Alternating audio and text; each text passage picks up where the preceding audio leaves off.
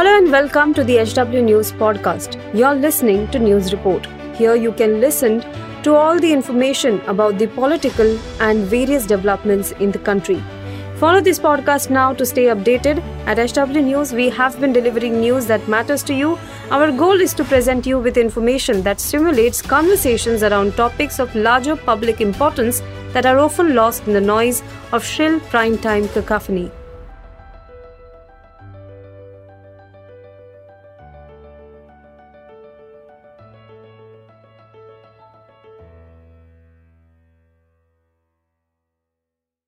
बीते 24 घंटे में उत्तर प्रदेश पुलिस ने उमेश पाल हत्याकांड में तीन बड़े खुलासे किए हैं। पहला, प्रयागराज में उमेश की हत्या के लिए छह नहीं, बल्कि तेरह शूटर पहुँचे थे, जिनमें से सात बैकअप में इंतज़ार कर रहे थे। दूसरा, हत्या की साजिश मुस्लिम हॉस्टल में रची गई थी। और तीसरा, साजिश में अहम रोल अहमदाबाद के साबरमती जेल में बंद अतिक अहमद और उनके भाई अशरफ का था। अशरफ बरेली जेल में बंद है। जेल से ही दोनों व्हाट्सएप कॉल के ज़रिए अपने गुर्गों से जुड़ते थे। आपको बता दें कि ये खुलासा यूपी पुलिस ने इलाहाबाद हाई कोर्ट के वकील और हत्या में शामिल सदाकत खान से पूछताछ के बाद किया है। प्रयागराज के पुलिस कमिश्नर रमित शर्मा ने बताया कि सदाकत को एसटीएफ ने सोमवार को गोरखपुर से गिरफ़्तार किया। ये नेपाल भागने की फिराक में था। सदाकत इलाहाबाद विश्वविद्यालय के मुस्लिम बोर्डिंग हॉस्टल के कमरा नंबर 36 में अवैध रूप से रह रहा था। इसी कमरे में उमेश पाल की हत्या की साजिश भी रची गई। इस मामले की तहकीकात के दौरान पुलिस ने अतिक अहमद के ड्राइवर अरबाज को मुठभेड़ में मार गिराया।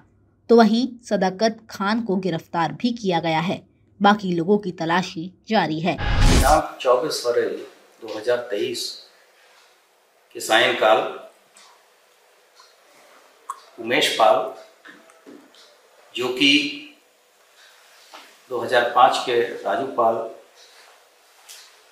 विधायक हत्याकांड का गवाह थे, उनकी बर्बर हत्या, गाड़ी सवार बदमाशों ने असलाह एवं बम इत्यादि चलाकर की थी। इस हत्याकांड में पूरे प्रदेश को दहला दिया था। सरकार की तरफ़ से विधानसभा के पटल पे सभी अपराधियों के विरुद्ध कड़ी से कड़ी कार्रवाई करने के का आश्वासन भी दिया गया था तथा उसी अनुरूप पुलिस को इन सभी बदमाशों को कानून के दायरे में लाने के लिए निर्देश मिले थे।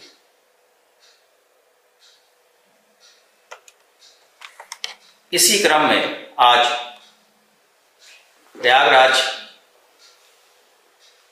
जनपद के धूमनगंज थाना क्षेत्र में एक मुठभेड़ हुई, जिसमें कि उस घटना में सम्मिलित अरबाज पुत्र अफा, जो कि मल्लापुर थानापुरा मुफ्ती, प्रयागराज का रहने वाला है। पहले घायल हुआ,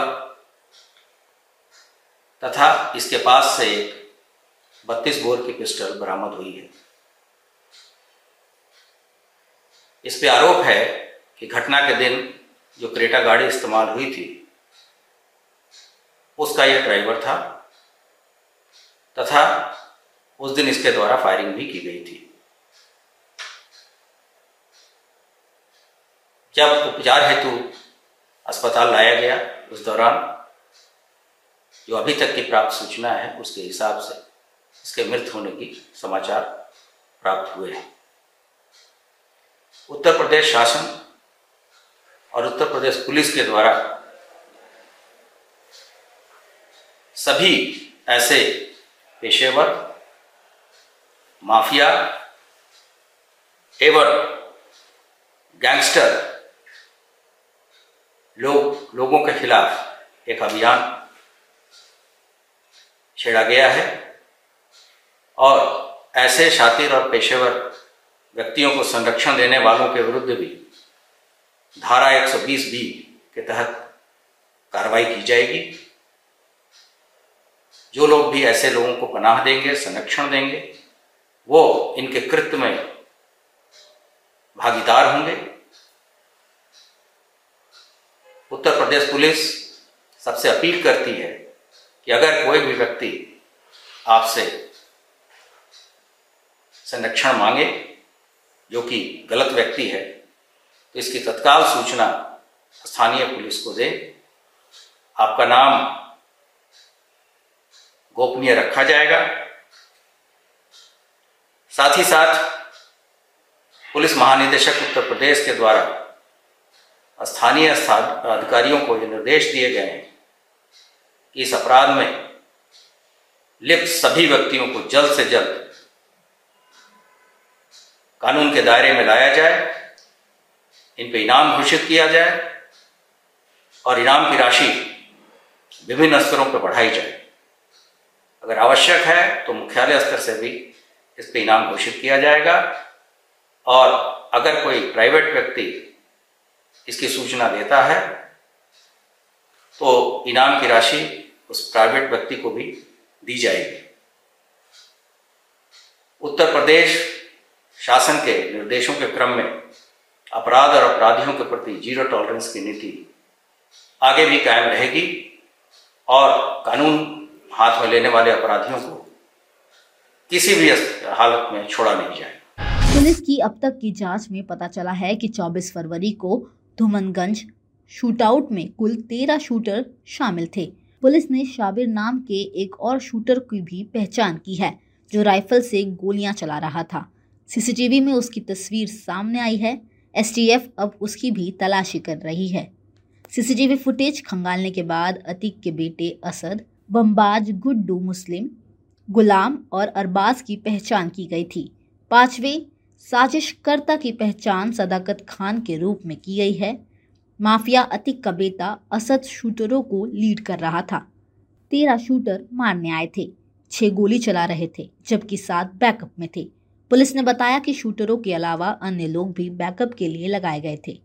धुमनगंज भीड़ भाड़ वाला एरिया होने के कारण छह शूटर्स ने घर पर धावा बोला था।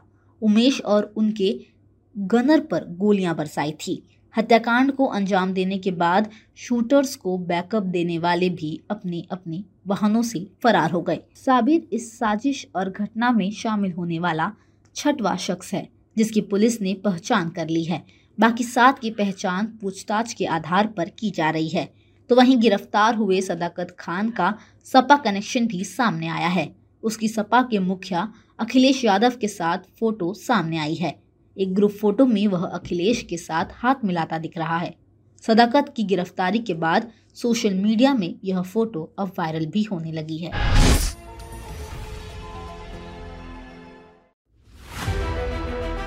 If you like this episode, please rate us with 5 stars right now. HW News podcasts are available on BingePods and all other audio platforms. Also, don't miss to check out editorial with Sujit Nair from the House of HW News podcast and we are sure you will love it too.